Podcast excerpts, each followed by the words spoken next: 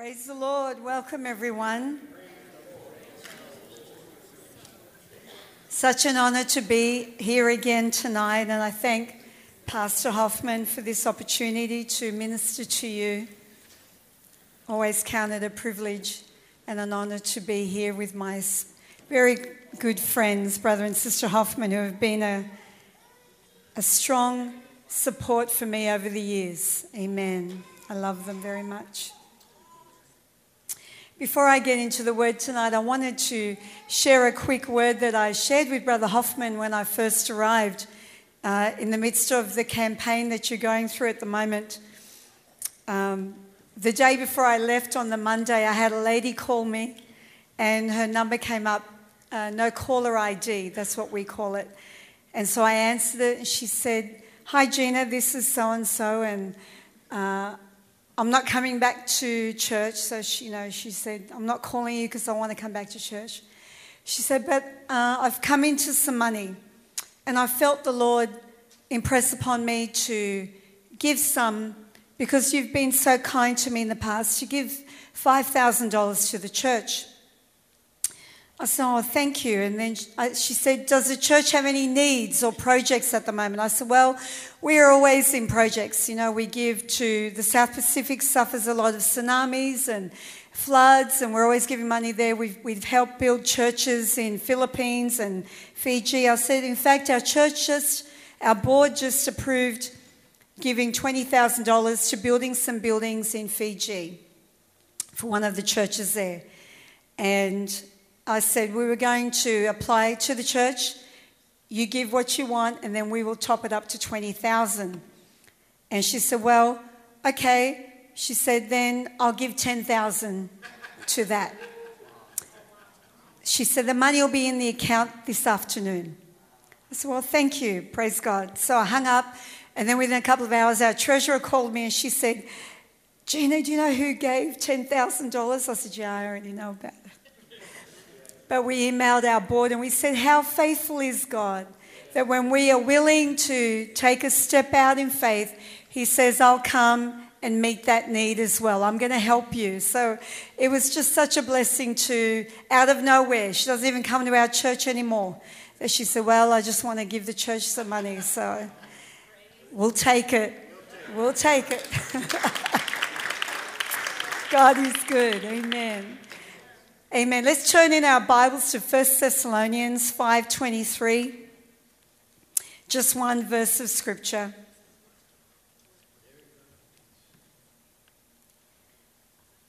And it says, And the very God of peace sanctify you wholly. And I pray, God, your whole spirit and soul and body be preserved blameless unto the coming of our Lord Jesus Christ. In the New Living Translation, it says, May the God of peace set you apart for himself. May every part of you be set apart for God. May your spirit and your soul and your body be complete. As I'm a regular listener to your services, I'm aware that you know you're not having life groups at the moment and teaching is on a Wednesday night. So as much as I would like to preach hellfire and brimstone, I'm going to teach tonight. Well, maybe a little bit of preaching. Pre, uh, no, what they call it, preaching. Amen. But I've entitled my thoughts this morning or tonight, Emotionally Healthy. That each one of us need to be emotionally healthy, to walk with the Lord in, a, in victory.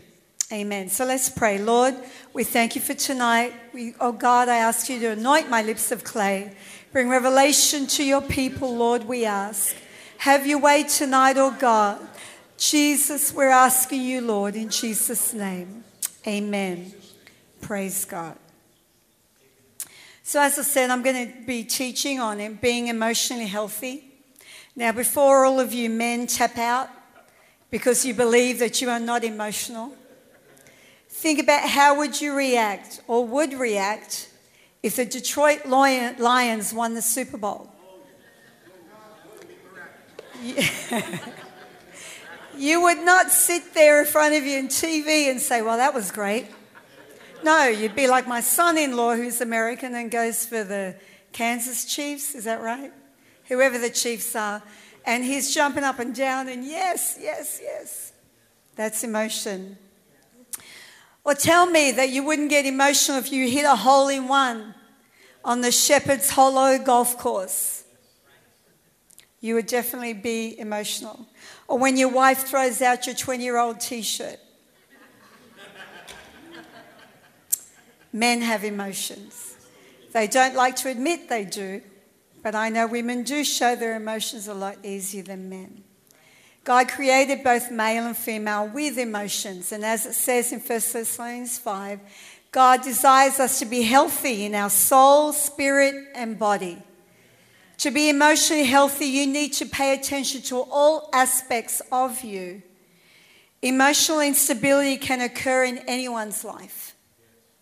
Two of the main areas that instability happens is when something occurs that we cannot control or unable to stop or fix, like the pandemic. Or when a significant loss occurs, example, the death of a close loved one or of a, of a job, that is when we feel this emotional instability. Grief is not an emotion that we only feel when someone dies. Grief occurs when we lose a job, lose a friendship, loss of wealth, going to retirement. Basically, any major change in our life needs to have a process of grief. The process of grief is important to help us get back to emotional stability. I've counseled with people whose loved one may have died 10 years ago, but the emotion of their loved one passing is raw today as it was 10 years ago. And that's because they've not allowed themselves to go through the process of grief. In the case of losing uh, a loved one, it's important to understand you will never stop missing them or loving them. But you will learn to do life without them being physically in your day to day life. As I've been staying with the Hoffmans, I've been speaking with Sister Esther and doing different things with her, and she will randomly tell stories about Elder Brother Hoffman. And I love that. And as I said, I listen to your, to your uh, services all the time, and I hear Brother Hoffman mention his dad many times in his sermons. That is the process of grief. That is learning to live life uh, without them physically being there. But that doesn't mean that they don't have an impact or value in our life yet. But the process of grief for us to be able to live life must occur. Grief is a whole subject, and I love, I know it's weird, but I love speaking. When I was doing my degree, I did a whole, whole semester on grief and loss. How depressing, but it was really good. what, have I, what I've experienced with many people over the past two years is because of the uncontrollable nature of the virus and the uncertainty when it comes to the government, especially the Australian government, and what restrictions and changes they place on their people, and the fear of the unknown, what's going to happen in the future. This has caused emotional instability in many people. So, even though we cannot control the virus and don't know exactly what's going to happen tomorrow, emotional wellness is still possible. One perspective, our perspective of what is normal and what is considered emotionally well is determined by our family of origin, our childhood, and the life experiences we've had. Sadly, there seems to be an underlying belief that as an apostolic Christian, if I have times in my life when I have or am struggling with anxiety or depression or fear, that it means that I'm backsliding, not trusting God enough not praying enough, or that there is sin in my life. Things like anxiety, depression, or fear are real. And to easily dismiss them as something you can get over by praying more, trusting God more, or walk, working harder in the kingdom of God is insensitive. And it only produces more guilt and confusion in those who are experiencing those things. And I don't want to be misunderstood. I'm not saying that prayer and fasting and reading your Bible and claiming God's promises working and serving in the kingdom have no value when we experience these types of things. Yet, how does a person respond when they pray and declare the promises of God, but the anxiety or the depression or fear are still there?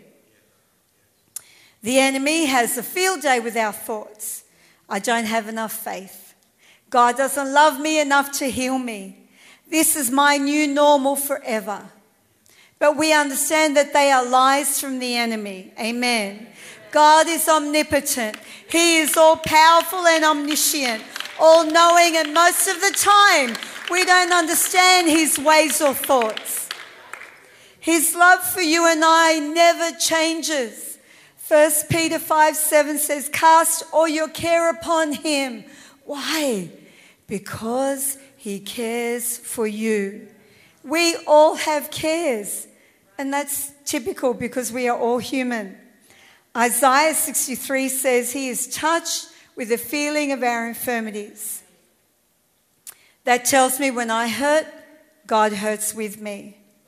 But we have an enemy of our soul that wants to destroy us and separate us from the Lord and His love. So, especially when I'm feeling anxious, depressed, or fearful, that is when the enemy comes in like a flood. So, what do I do?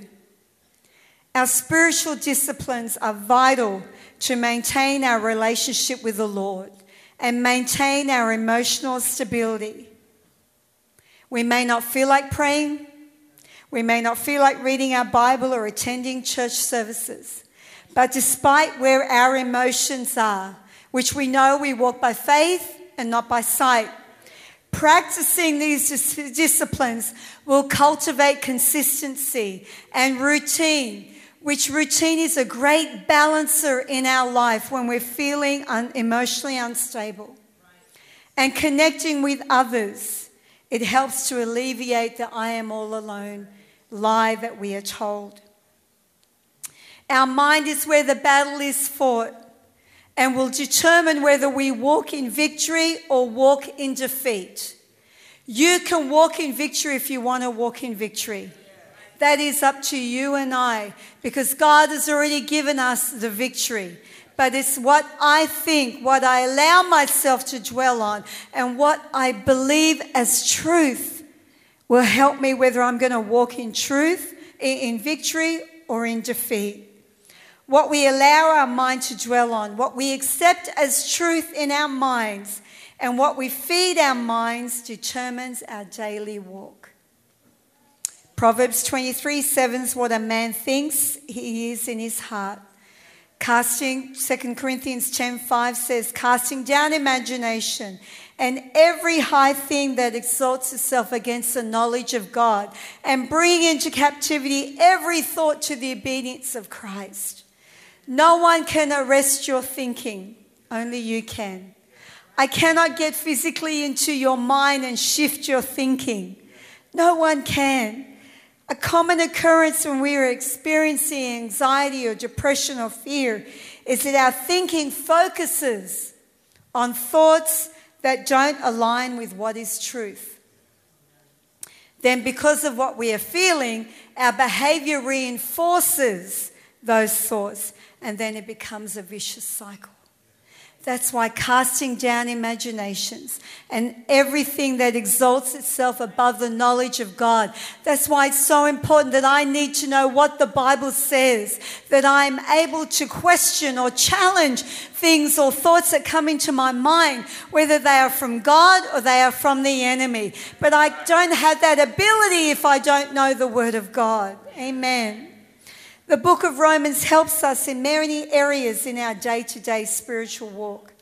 And this is what the Apostle Paul said in chapter 7 in verse 21. I have discovered this principle of life that when I want to do what is right, I inevitably do what is wrong.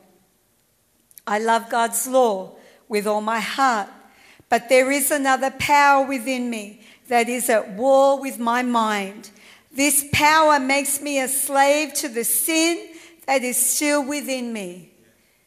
Even the great Apostle Paul, the one who rose the dead, who, who did so many miracles, he struggled at times in his life. God's word will at times not agree with and will challenge our thinking of what we believe is truth. It tells us in Hebrews 4:12 that the word of God is alive, it's quick and powerful and sharper than any two-edged sword. It has the power to change our thinking. Amen. We have to have the sword, we have to have the word of God in our mind. It has to change our thinking. Hallelujah. Each one of us has an inner battle. Just because I'm feeling anxious or fearful at the moment does not mean that I have lost my faith. As the apostle said, I love the word of God. But right now, my actions and my thoughts aren't necessarily reflecting that. The fundamental foundation of becoming a Christian is that we are aware and acknowledge that we are sinners in need of a Savior. Once we are born again, that is the beginning of our journey to wholeness. It sometimes means realigning our thinking and challenging our beliefs. Something that I say quite regularly is that God cannot fix something that we don't acknowledge is broken. Being aware of where we are at emotionally, spiritually, and even physically is a great starting point. When we lack in self awareness, this can bring frustration and lead to having unhealthy relationships with God and with others. I need to be aware of what that sin that so easily besets me is. I need to be aware of my thought patterns and recognize when a certain thought is going to lead me down a path of anxiousness or fear. Here is a truth and that is a reality and will never change. A truth that you and I, as Christians, must acknowledge, must embrace, and must live if we are to be emotional well being. I am a child of God. I am loved unconditionally by God. We've got to believe that. And unfortunately, even some Christians struggle with that. They struggle to believe that God loves them unconditionally. God knows the end from the beginning, and nothing occurs that He doesn't know about, and beyond that, that He is not allowed. As much as I don't like it, God allowed the pandemic to hit our world. Despite me not liking it, I have peace because I know who is in control. He's got this. I may have had to remind myself of that over the last two years, especially during last year when we were in 16 solid weeks of lockdown, where the only place we could go out to was either to the doctor, the chemist, or the grocery store. I kept reminding myself, God, you knew this was going to happen. I still have peace because I know that you are in control.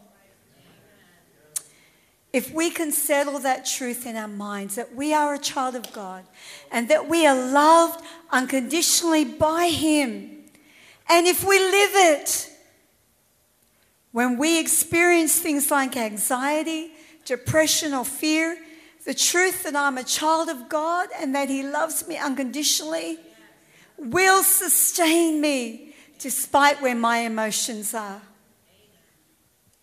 It will be an anchor for me. Think about the anchors that are tied to ships. Having an anchor doesn't mean the ship doesn't get tossed in the wind or the waves. But the purpose of the anchor is to keep the ship safe and secure at a desired location, or to help the ship be controlled in the bad weather. A flimsy anchor will not hold when a storm hits, but a solid, strong anchor is able to keep a mighty large ship from destruction. And listen to what it says in Hebrews 6:18. I'm using the amplified Bible to give more clarity. So that by two unchangeable things, his promise what is his promise? that he that has begun a good work in you will perform it until the day of Jesus Christ. What is his promise? That he will never leave you nor forsake you. And his oath, in which it is impossible for God to lie. We who have fled to him for refuge would have strong encouragement and indwelling strength to hold tightly to the hope set before us.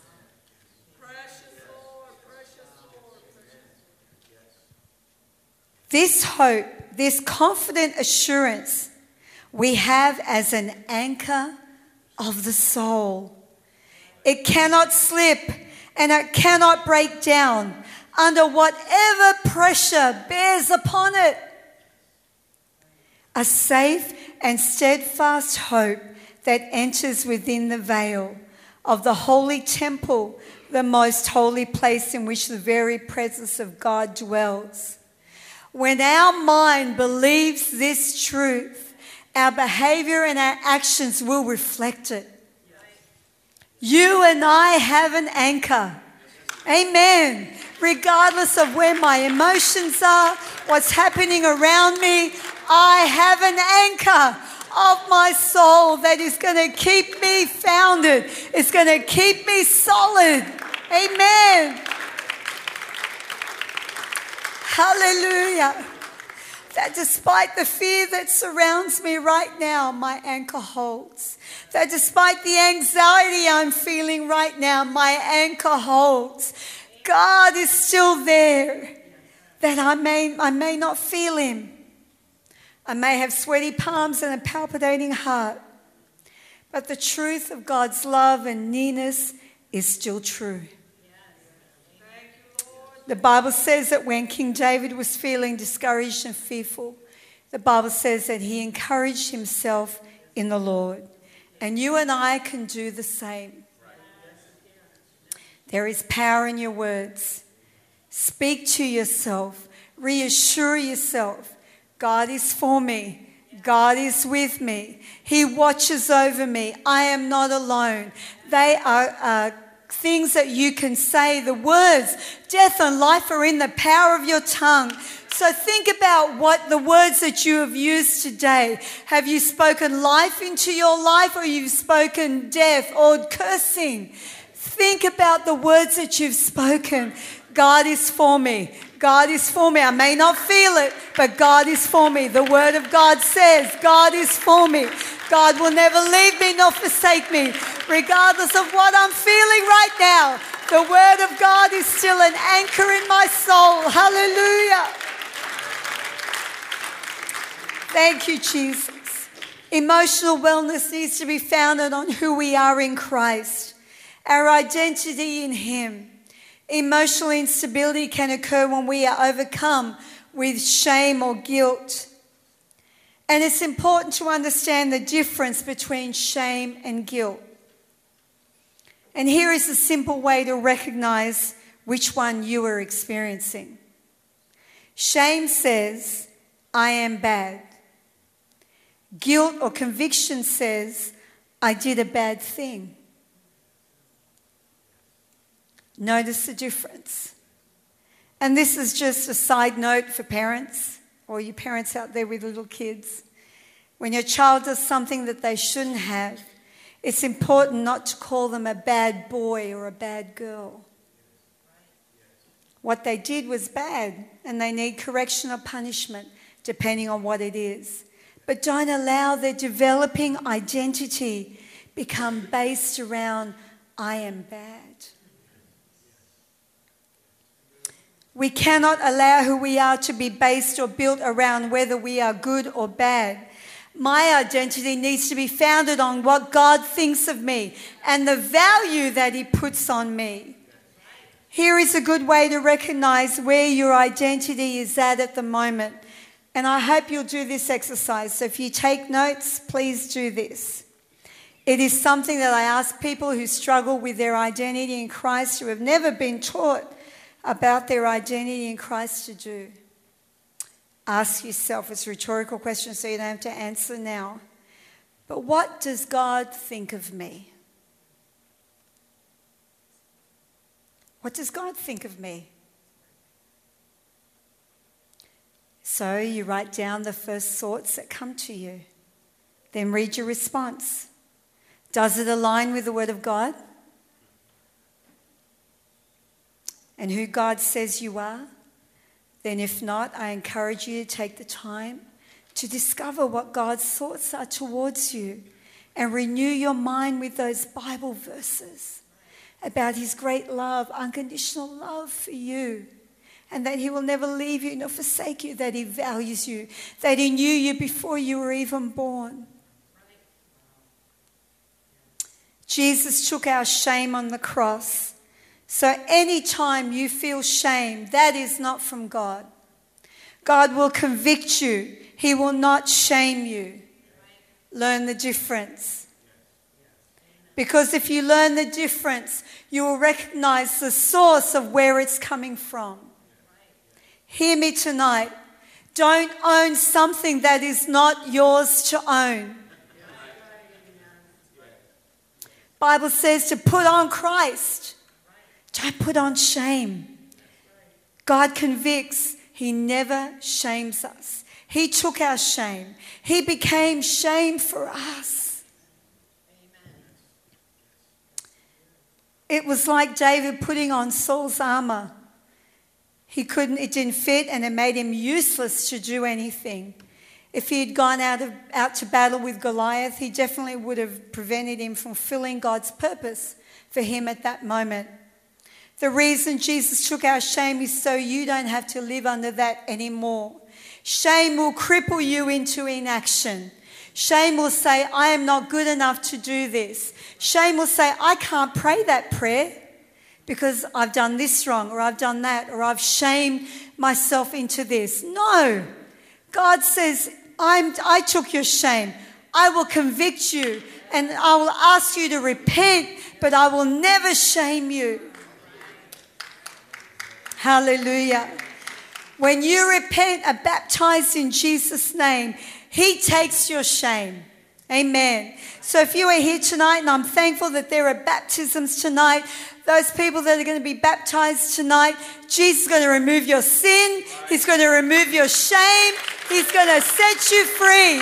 And if you are here and you haven't been baptized and you have a load on your shoulder of shame, then Jesus can take that from you in one step by you repenting and being baptized in that baptistry. All shame is gone. You are free in Jesus Christ. Amen. Hallelujah. Thank you, Jesus. Hallelujah. Unforgiveness can bring emotional instability in our lives. And that's something that people don't like to be preached about, Brother Hoffman. When we are harboring unforgiveness towards someone, we see everything that that person, other people do to us through that veil. So when I'm harboring unforgiveness, whatever you say to me or do to me, I, I receive it through the veil of unforgiveness. When we have unforgiveness towards someone, fear has an opening into our lives. Fear of that person hurting us again, fear of others hurting us. This creates emotional instability. Here is an acronym worth remembering about fear. Fear stands for false evidence appearing real. False evidence appearing real. I'm not talking about the fear we feel when we're about to get hit with a truck or fall off a cliff. But this is fear that has no foundation, that the enemy lies to us about. Apart from it being a command in the Word of God to forgive, unforgiveness will bring emotional instability into our life. Forgiving another does not mean that they acknowledge they've done wrong, that they apologize, or they make restitution. There is a difference between forgiving and trust. I've had people say to me that they must not have forgiven a person because they still don't trust them. Just because you forgive someone does not mean that you have to trust them. Forgiveness is not a feeling, it is a command. Trust is not a feeling, but rather trust is earned. Trust takes time. That is the difference. A preacher that I listen to regularly said this once Unforgiveness empowers our history at the expense of our destiny. Unforgiveness will hold you bound to what happened yesterday, so then you cannot live in today. People who are emotionally well have boundaries and respect the boundaries of others. What are boundaries? Boundaries are anything that help to differentiate you from me or from someone else. In the physical realm, boundaries are easy to see fences, signs, walls, hedges, even moats with crocodiles are physical boundaries. As humans, we need to have boundaries. Boundaries define what is me and what is not me. We are encouraged in Proverbs 4:23 to guard our heart with all diligence. Boundaries help us to guard our heart of what is good and what should be let in and what should not be let in. I need you to understand that boundaries are not walls. If you were affected as a child and have not dealt with that uh, hurt or abuse, then you probably have a poor sense of boundary. This is because when you were young, you were taught that your property didn't begin at your skin. Many times in this circumstance, the bad is kept in and the good out. This is because we end up building walls in our lives rather than fences with gates. In the spiritual realm, boundaries are invisible. The way to create good boundaries is with your words. The most basic boundary word is no. That's it. This lets others know that you exist apart from them and that you are in control of you. Unfortunately, as humans, our sinful nature causes us to be self centered. People can put demands and guilt upon you, and unless you have boundaries, they will walk all over, you and manipulate you, and you will give in to their requests.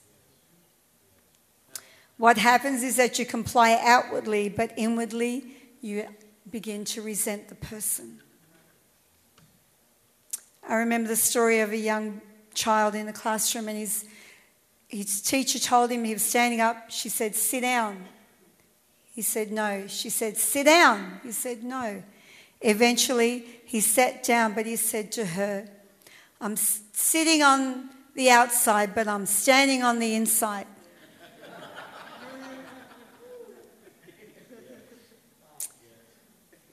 Our words let people know where we stand, and this gives them a sense of edge to help identify you. I want to take the example of gossiping, which I'm pretty sure would never happen in this wonderful church, but let's go there anyway. if you've made a personal boundary that you will not listen or take part in gossip, then those around you will soon know. They may try and penetrate that boundary, but the only way they can, they can is if you let them. If they know that you're not going to listen to gossip, they're going to go to someone they know that will. So we set the boundary I'm not going to go there. I'm not going to be involved in that. It's important to know God and His truth. This will show you what God's boundaries are and how He operates. To be in touch with God's truth is to be in touch with reality because that is the only truth that is truth, is God's truth. There are many people that say, My truth is truth. I have my own truth. But if you come down to the basics, the only truth that is truth in this world is God's truth. And that is the truth that we can base our life on. That is the truth that we can base our reality on. I hate all this cancel culture stuff. They're trying to erase truth. It's like, you know, these famous people, they want to pull their statues down or say that this hap- didn't happen. To me, that's, that's ridiculous. You cannot change truth. And that is with God's truth. We have to base it on God's truth. Anything that I do, anything I believe, has to be based on God's truth. Hallelujah. Satan distorts truth. Recognize that. We see that all through God's word. Hallelujah.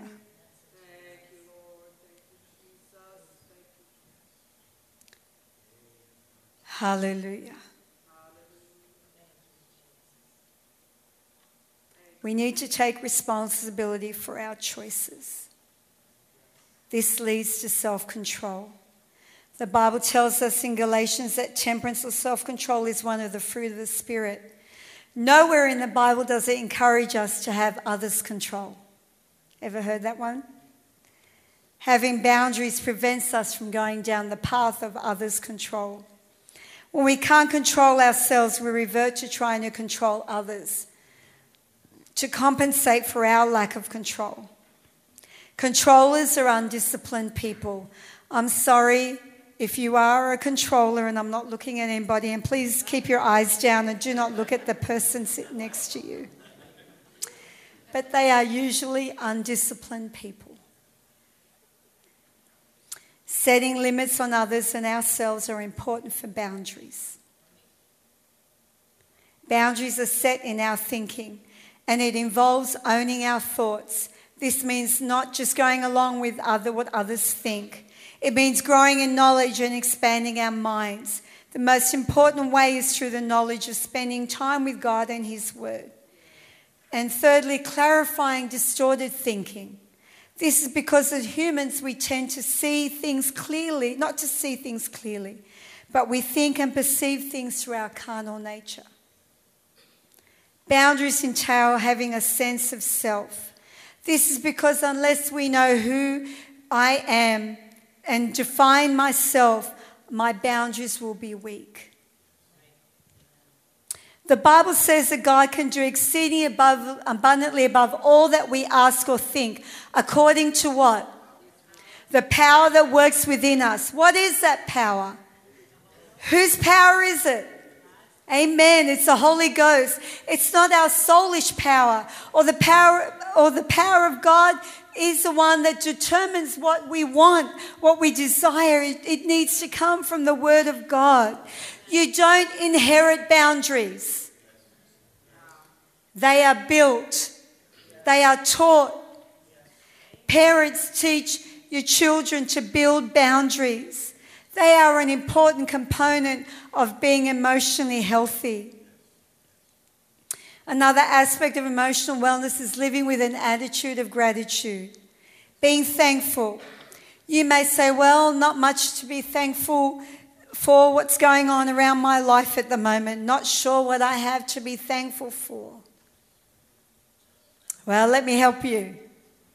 Thankful that you woke up this morning Everyone did because none of you, you're all breathing and none of you are lying on the floor. Thankful that you had a bed to sleep in last night. Thankful that you have food to eat, a car to drive, a job to go to. You own a Bible. You are able to freely worship and pray. A sound mind, legs at work, hands at work, eyes that see, ears that hear.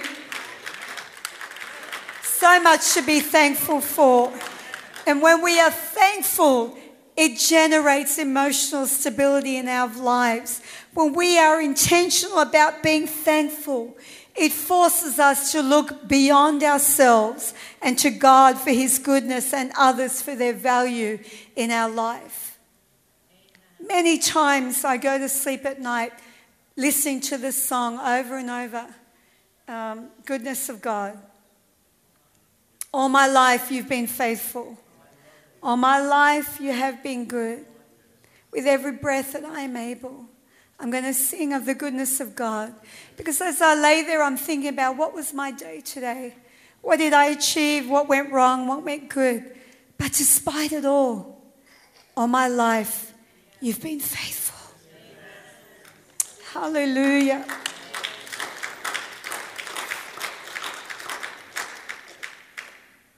There are so many aspects of emotional wellness that we could discuss tonight. But before I give you a brief overview of what has been taught, I said at the beginning that we are soul, spirit, and body. Our soul is made up of our mind, will, and emotions, which we've gone through. Our spirit is the part of us that we communicate with God, which we've also discussed. So let me briefly touch on the body side of us. I know the Bible says bodily exercise profits little. But it does profit. This is what 1 Corinthians 6 says in 19. What?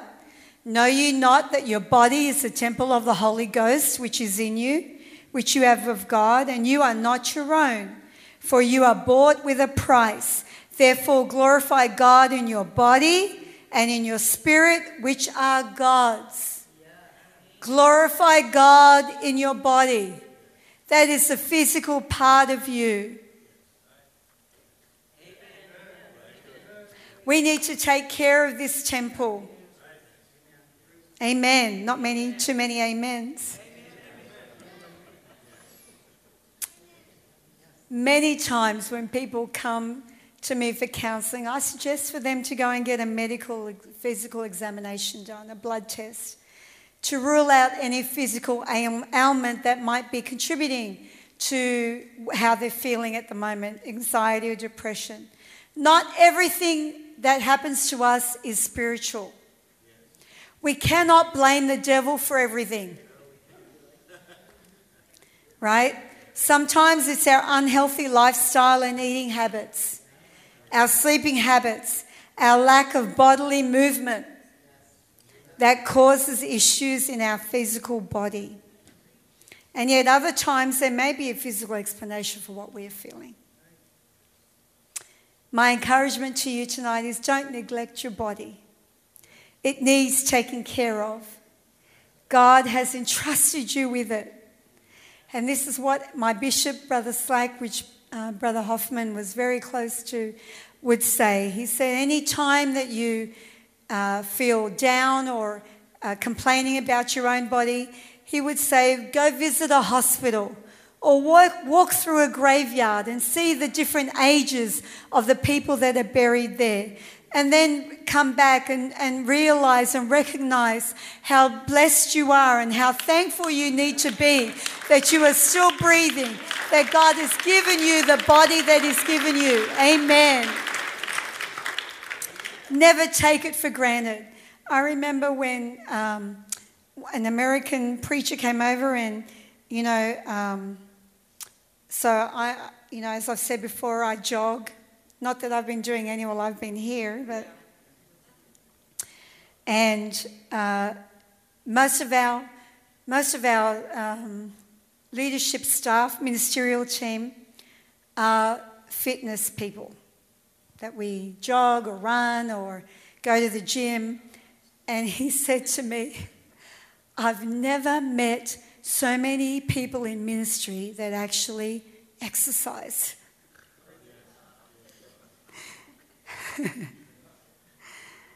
well, for real. It's important to look after this body. So, next time you're eating McDonald's five nights in a row, think about that. God, what am I doing to my body? What am I, how am I glorifying you through this body? Amen. So, in closing, emotional wellness comes from a, having a balance in our physical, in our spiritual, and emotional life. Communicating daily with God in prayer and His Word. Being in community in the church. We were never meant to live in isolation. Giving, taking care of our physical body, not harboring unforgiveness, knowing your identity in Christ, allowing yourself time to grieve in times of loss, having self awareness, cultivating healthy relationships, living with an attitude of gratitude, living today rather than regretting yesterday and fearing tomorrow